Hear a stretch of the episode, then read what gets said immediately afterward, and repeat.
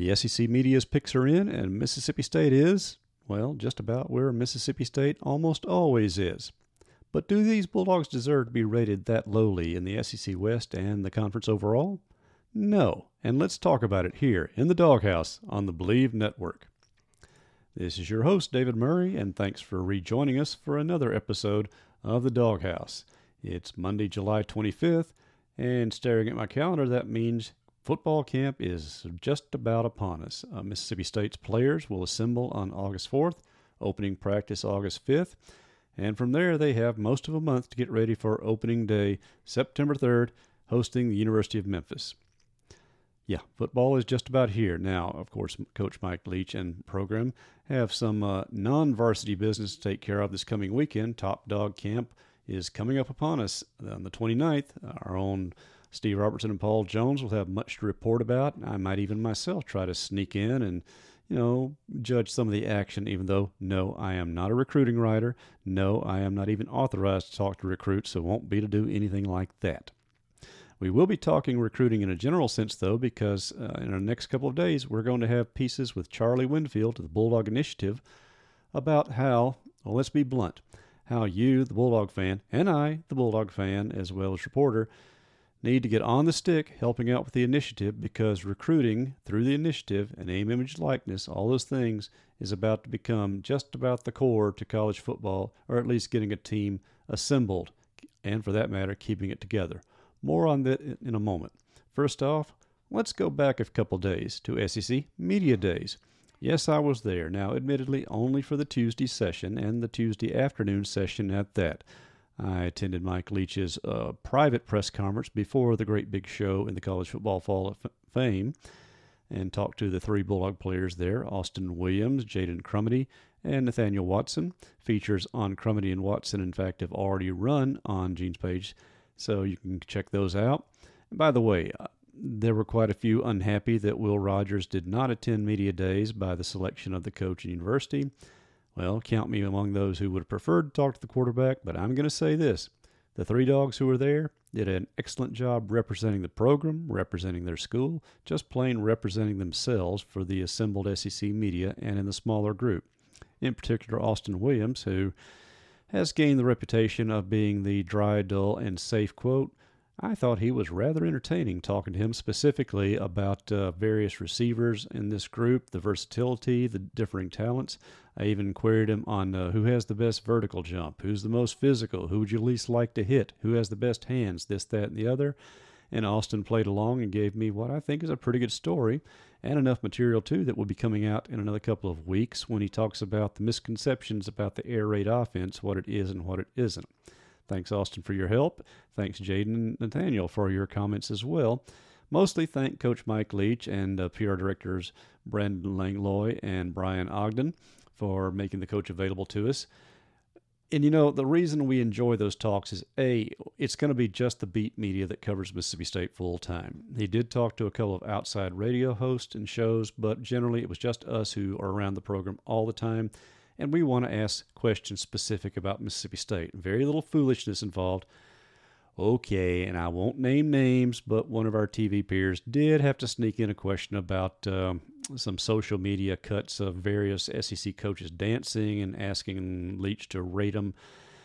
Uh, he handled it with aplomb, but you could tell that really wasn't what he came to Atlanta to talk about. No, he was there to talk about Mississippi State and the SEC, and he did it, albeit not in an opening statement. He's gained quite a bit of notoriety for having the shortest opening statement this year, which in fact was no opening statement at all other than, okay, ask me some questions. Now, that makes a statement about the state of opening statements. Uh, some coaches get up there and hope that they can answer all the questions in advance and just get it over and done with and maybe move on to more interesting stuff that media wants to know. Fat chance with that in today's media mindset. I cannot tell you how many times I've listened to an SEC coach, various sports, make a statement, and some way midway through the interviews, a media member who darn well heard or should have heard what the coach talked about come back to one of those things and ask specifically something that has already been talked about. Now, yes, I understand you want to get, quote, your own story, but really, guys, you make the rest of us look ugly in the process. And some coaches, quite frankly, are figuring that since they're on the clock, yeah, the longer they go in an opening statement, well, there's the fewer chances for unexpected un- or uncomfortable questions from the media. Neither approach is wrong. Leach's approach is different, but it really didn't go that badly, I thought, in the big room. Uh, there was the early detour into his Netflix picks recently. Now, it's good to know he's up to date on Yellowstone, and I'm watching 1883 right now, which I'm sure he's also seen. You know, of course, Leach, having spent some time out in the mountains himself, that's going to be an appealing subject to him. He was asked about Texas and Oklahoma joining the league, and he pretty frankly said that uh, if you use geography and to to realign things, and your your easternmost teams are Alabama and Auburn in the SEC West, and you swap them, he said, well, that's probably a win. Now, does that mean he knows anything about the future of SEC scheduling that the rest of us don't right now? Uh, that's kind of a moodish point for now. Repeat, for now. And did anybody else uh, catch the Muttley reference in there when he was talking about uh, the Roadrunner and Wile E. Coyote and he snuck in that? Am I the only one here that ever watched the Wacky Racers cartoon as a kid? Ugh, am I giving away my age? Absolutely. Oh, and the question about uh, Leach had often said that he might, why not just have a 64 team playoff for college football? And he was uh, asked about that with conference expansions and additions and consolidations going on. And he joked back, well, wouldn't that be a conference championship tournament now? Okay, otherwise, I thought Leach handled himself quite well. The players did also. Main thing is, uh, Mississippi State got in, did their business, and got out without any perceivable damage. Did it help them in the voting? Well, probably not. Mississippi State was voted second to last in the SEC West. No huge surprise there, although you can say maybe it's a change of pace not being voted very last. But then that's what most people seem to think of the dumpster fire that seems to be Auburn football at the moment. Now, it's about that voting. I meant many years without voting in this because I believe that since I'm only there covering Mississippi State and maybe hear one or two other coaches and groups of players at the time, I probably shouldn't vote. I abandoned that thesis this year simply because having watched how many guys vote that obviously have no clue what they're doing, well, I can't possibly be any worse prepared than they are. So I submitted my ballot. It's done in a computerized format, by the way, where you're handed a list of players to pick you can write in your own, but honestly, who's going to do that that doesn't really know their own team deeply well? You make your picks, and I came out pretty good on my picks. Now, I'm disappointed that Manuel Forbes only made third team All SEC at cornerback. I voted for him at second team. I also voted for, let's see, Tyrus Wheat, defensive end slash linebacker. I voted for Quinston Sharp as my number three center. Neither of them made it, of course. I voted for Tulu Griffin as a special teams uh, all purpose player. He did not make it, but I think some people are missing the boat on him. That's probably more of a reference that, uh, especially in the SEC East, they just don't pay a whole lot of attention to what's happening after Alabama and maybe Texas A&M over on this side of the conference. I would purely prefer to think, if only for the sake of what remains of my profession, that whoever gave that first place vote to Vanderbilt from the East, it was just a misclick of the cursor on that selection system. Because if somebody intentionally tabbed the Commodores to win the SEC East, well, whether he was just being a wise guy, making fun of the selection process, I could understand that. Don't agree with it, but understand it. Or whether he's serious in thinking these Commodores are going to be that good, I'm sorry, his voting privileges, and I'm assuming it's a he, his voting privileges ought to be revoked permanently. Either reason gives our group a bad look, and trust me, we're darn good at looking bad. Oh, and by the way, the SEC didn't publish that uh, by their own accounting since 1992, that's 30 preseason predictions, only nine times has a team picked to win the SEC championship game actually done it. I'm sure now the rate of teams predicted to win it playing in the championship game is much, much, much higher, but you get the point. These predictions increasingly aren't worth the um, virtual paper that they're put on. Now, if anybody conceivably cares, and why shouldn't you?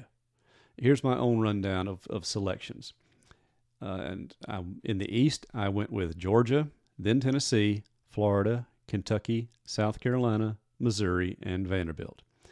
Uh, not a whole lot about that needs explaining other than my comparably low regard for Kentucky compared to my peers. They voted Kentucky to finish second in the SEC East, and I respect Mark Stoops' work greatly. Now, I agree that Kentucky is just a whole different kind of cat when they're playing in Lexington, which just happens to be where Mississippi State has to go this October. But because of that, I'm just not sold on them coming out ahead of Tennessee for this season, and I just believe they're going to drop a road game or two. And that's just me, understand. Uh, four place votes for the uh, Wildcats. Eh, I, that's a little tougher to understand, but I won't complain about it. I will say that three first place votes for South Carolina. Hey, I love Shane Beamer. I enjoyed listening to him to talk. He was the coach and team that shared the afternoon with Mississippi State in Atlanta. And purely personally, I would love to see him someday walking the sidelines of Scott Field as head coach. That's just me again. But not this year. Not uh, first place votes. That's really also not. That's not a whole lot better than picking Vanderbilt first. As for um, the West, well, there was no real comparable absurdity from my media group in that. And I'm not in the least surprised that Arkansas got one first place prediction. In fact, I'm kind of oppositely surprised because I understand the utter loyalty of that press corps.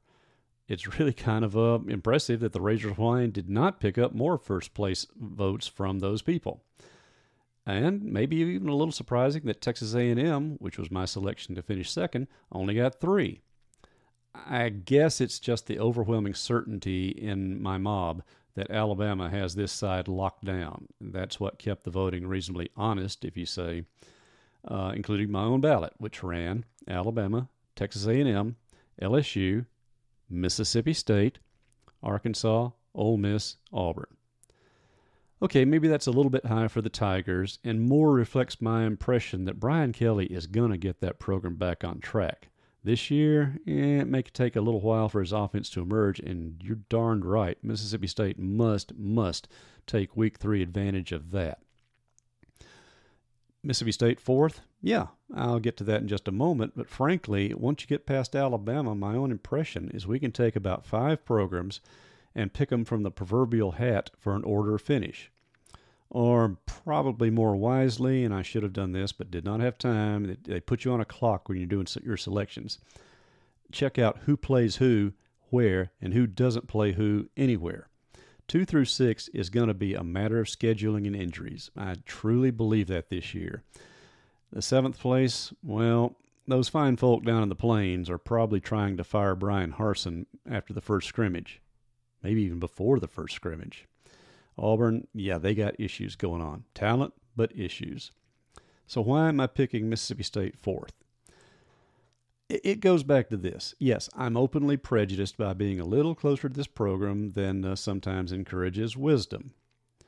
I'm also known as a perennial, perennial pessimist, so take that into account as well when I state here now these Bulldogs are not a cellar contending club in this SEC.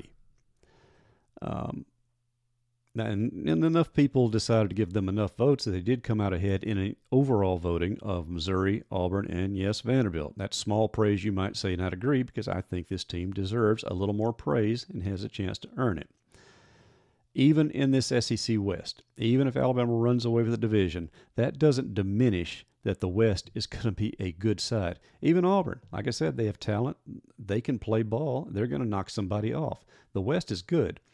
So why am I saying the Bulldogs are good enough to vote them fourth, taking any kind of maroon tint out of my glasses, which I did wear that day, in fact?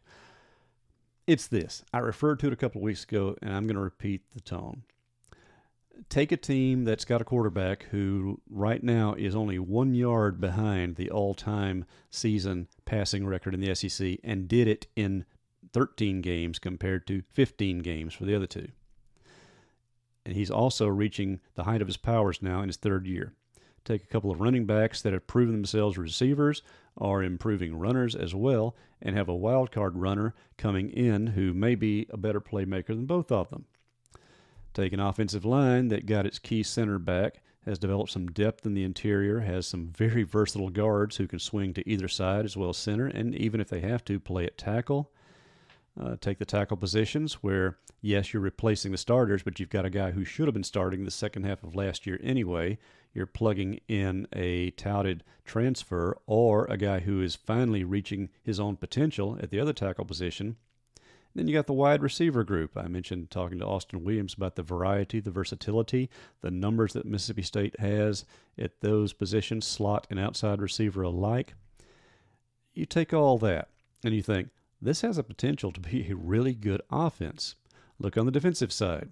You've got a front defensive line built around Jaden Crumedy and Nathan Pickering, sometimes at the same time, mostly in rotation. A guy in Tyrus Wheat who could rush any passer anywhere, especially if those interior guys tie up the blocking. From the other side, you're going to have Jordan Davis who is now healthy and ready to go. You've got some depth developing on the defensive line, still somewhat raw, but uh, we got Randy Charlton, of course, a veteran there to plug in and play, and some skinny guys behind him are only going to add weight, muscle, and strength as time goes on. You got Nate Watson anchoring the middle linebacker position with Jet Williams beside him at interior, of course, freeing up Wheat to be an outside rush threat anywhere. The secondary, well, you got the safety position, is now run by the coordinator himself to upgrade them with a couple of transfers and some guys who well, they've got to play better because they can't possibly play any worse at this stage of their careers. A maturity finally ought to kick in. And again, if that front five can get some things done, it makes their job a heck of a lot easier at the safety positions. You've got Forbes and a transfer and others in the corner positions. You've got a couple of transfer kickers coming in who look good in spring.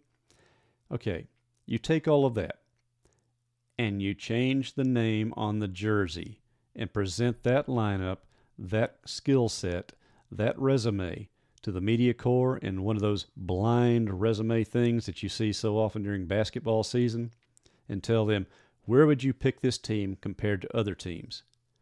I am absolutely certain that they would be rated no worse than fourth in the SEC West this year, and I do mean a good SEC West this year.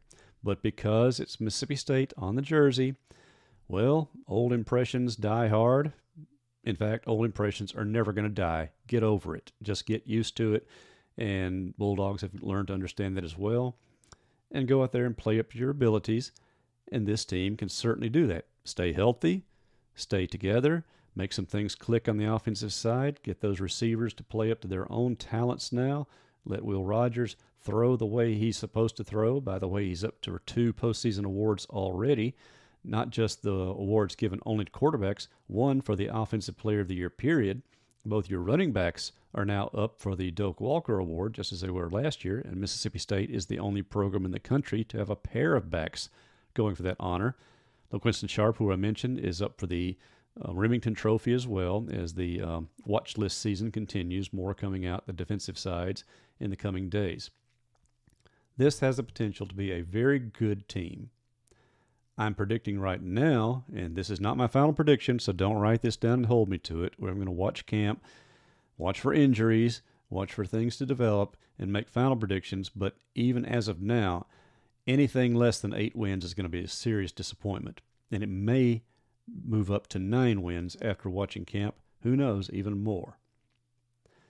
So that's why I come out of media days thinking why don't they just let me pick some of these gum things? I, I, me and about 20 media members who I know could get together and write a pretty accurate 1 through 7 in each division and then 1 through 14 overall prediction for this conference and all SEC team.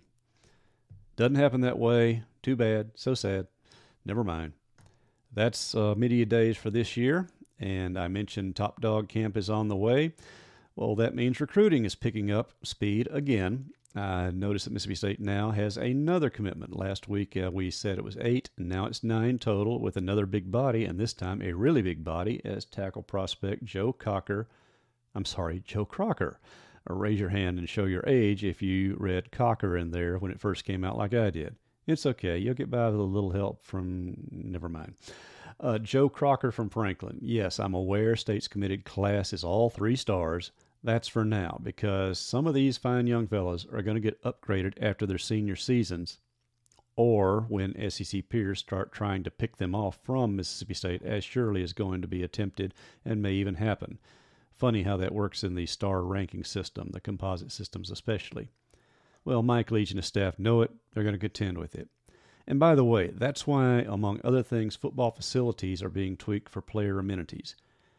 I mean, sure, name, image, likeness is, if not already, certainly about to be the biggest factor with the top tier prospects, maybe even the second tier prospects as well, to get them deciding where they want to play college at, if they're given the choices, of course. But to be blunt again, all guys have got to sign somewhere, someday, whatever their name, image, likeness outlooks. And as we mentioned, the cut in scholarships now, what was it, 20% fewer this past year than the year before, were given to high school kids or junior college players and favor transfers. That just makes the retention game all the more important. Recruiting is going to include retention phase, where the campus, the program aspects, like Mississippi State is doing, an upgraded meal room. Something as simple as that can definitely factor into a fellow staying around or not. Which leads us to the topic of the Bulldog Initiative. I had a chance to sit down with Charlie Winfield, um, let's see, Friday afternoon, I'm sorry, Friday morning it was, in his office. I've been trying to arrange this interview for several weeks. I'm glad it took as long as it did because A, it gave me time to prepare more intelligent questions for him as more about NIL takes shape, and B, it gave him time to have more hard news to report in the context of it because, like he explained off the record, um, I don't mean he kept it secret, just we were talking before we were talking about some of the things going on, and the grind of just getting credit card donations set up required a heck of a lot of time there. Seems so simple, it doesn't. And remember, this is a Mississippi limited liability company, so this is not a tax write off type of donation that you're making to the initiative. If that matters to you, well, sorry. If it doesn't matter to you, and it shouldn't, didn't to me, you just uh, keep going with it. But that's an example of all the things that have to be done to start a true collective like the initiative. And the initiative is absolutely a collective. I want to address one thing right here, right now. When you see your number, if you sign up online, do not, do not take that number as a sign of, oh, I'm the X number person to sign up for this. That's not true. A whole lot of donations have been made either in person, by a check. Yeah, there's some of us who still write actual on paper checks, believe it or not. By credit card, by just uh, pr- verbal promises, all sorts of things. So there are many more people signed up for it than is showing. How many more? I didn't ask for specific numbers because, frankly, that would mislead people into thinking, oh, it's so small, or oh, they don't really need me because it's getting big fast. Don't think that way. Every individual donor counts. Everyone matters in this. But it was a good talk with Charlie, and the main thrust I wanted to go with him is A, explain what an initiative is and what it isn't, which may be the bigger issue in some people's minds. They don't fully understand how this works, how it operates under the laws of the state of Mississippi, and where that compares to other states around and across the country, how it operates in conjunction with Mississippi State without being a part of Mississippi State, i.e., keeping it legal. Oh, he had an interesting comment in there about uh, some of the things they're not allowed to do, such as uh, directly making propositions to prospects or encouraging fellows to transfer. He came out and said it. There, the NCAA is already after a number of people who have already attempted that. So just because the NCAA is a fading entity, don't think it's out of the game entirely. Now, what they can realistically do about it, I don't know but you don't want to run afoul of them because this is a bad stage to be messing around until things have fully shaken out. Uh, we also talked about, um, again, the relationships to state and whether Mississippi State approves of this. Of course, they do. Uh, things like use of uh, Mississippi State's own images, likenesses, uh, word marks, all sorts of things, how they're going to market it within those contexts. And Mississippi State, again, has been very accommodating in this. They haven't just said, no, you can't use our Banner M logo. No, you can't use the cross handed dog batting logo. You can't do things like that, especially, say, if you're a player hosting a camp back in your hometown as an active Bulldogs. Yeah, you can wear the gear. I did now. Let me say this: I did not ask him how Adidas would look upon any of these players um, say, sponsoring some other type of branding gear, whether it's shirts, caps, whatever. That's a pretty tricky subject. I, I suspect they wouldn't be allowed to because Mississippi State has that contract with Adidas, and that still extends certainly to the coaches. To the players, I can't say for sure, but I got to think it would be very much discouraged by the university. Of course, uh, I didn't ask him about morals clauses, but that's that is assumed. You run afoul of either the state of Mississippi laws or NCAA rules, uh, the collective and your deal falls through, and it's your own fault. Everybody's going to be taken care of in those regards.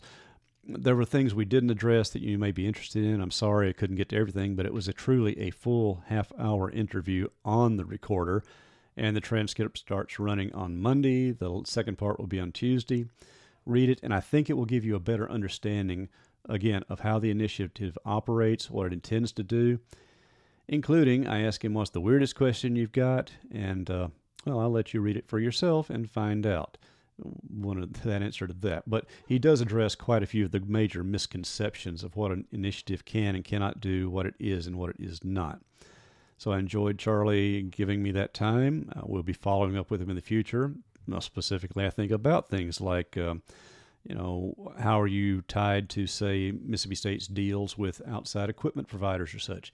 By the way, he is getting permission through state's rights holder in broadcasting and marketing, i.e., Learfield, to be able to advertise, to get it up on the Jumbotron during games, be perfectly legal. And it's not Mississippi State doing it, it's Learfield. If this sounds complicated, well, it is, and that's why it's good to have a full time, experienced lawyer at the helm. He's not doing it by himself, although sometimes to look at him and the, the grind showing, you'd think he was doing all the work. No, he's got a team working on it now. It's going to grow. And we're also looking into uh, how we can help promote and publicize it without getting directly involved ourselves because we, as an entity, yes, we're an independent site we're not owned by CBS. We're just affiliated with CBS, but uh, we don't want to run any foul of any contract dealings there as well. Complicated? Yeah, a whole lot more. But you know what? This was all opened up when NIL began. Oh, and we also addressed the question what happens if the NCAA totally loses control or just more likely cedes control of top level football, maybe all top level sports? Are collectives even necessary at that point? I think you'll find his answer there very instructive.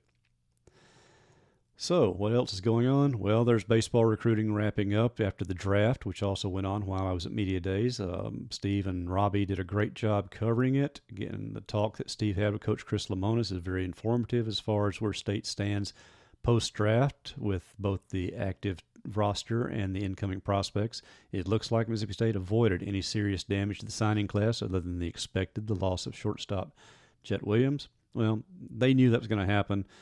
God bless him. I hope he has a great pro career like Austin Riley has and other dogs who I still call them dogs. They signed. They never played here, but in our program's mind, they're still diamond dogs out there. But otherwise, State came through the draft in excellent shape. Now it's just a matter of uh, getting the last transfer in, and we're going to wait on what Paul Skenes is still doing. He's, Steve really believes it's going to come down to Mississippi State, LSU, and Arkansas, although Oregon State has tried to get into the picture. Vanderbilt has been there as well. You pull that one off, and you've got a transfer class to go the recruiting class that can rank with anything Mississippi State has ever signed before. That will be followed up during the course of this week as well, because the deadline for signing with Major League Baseball is August 1. Coming up fast, ain't it? Also, coming up fast is preseason football. As we mentioned, it's not that far away, so my kindly advice is grab what breaks you can. You know, use this coming weekend or two as a chance to get together with family, go do the things that you put off all during the summer, because summer is running out quick for all of us. That includes me. But that's what I'm here for, ready to cover me some Bulldog football practice. Oh man, there was a time when I would have said, the last thing I want to do is cover a football practice because I've done it for so long.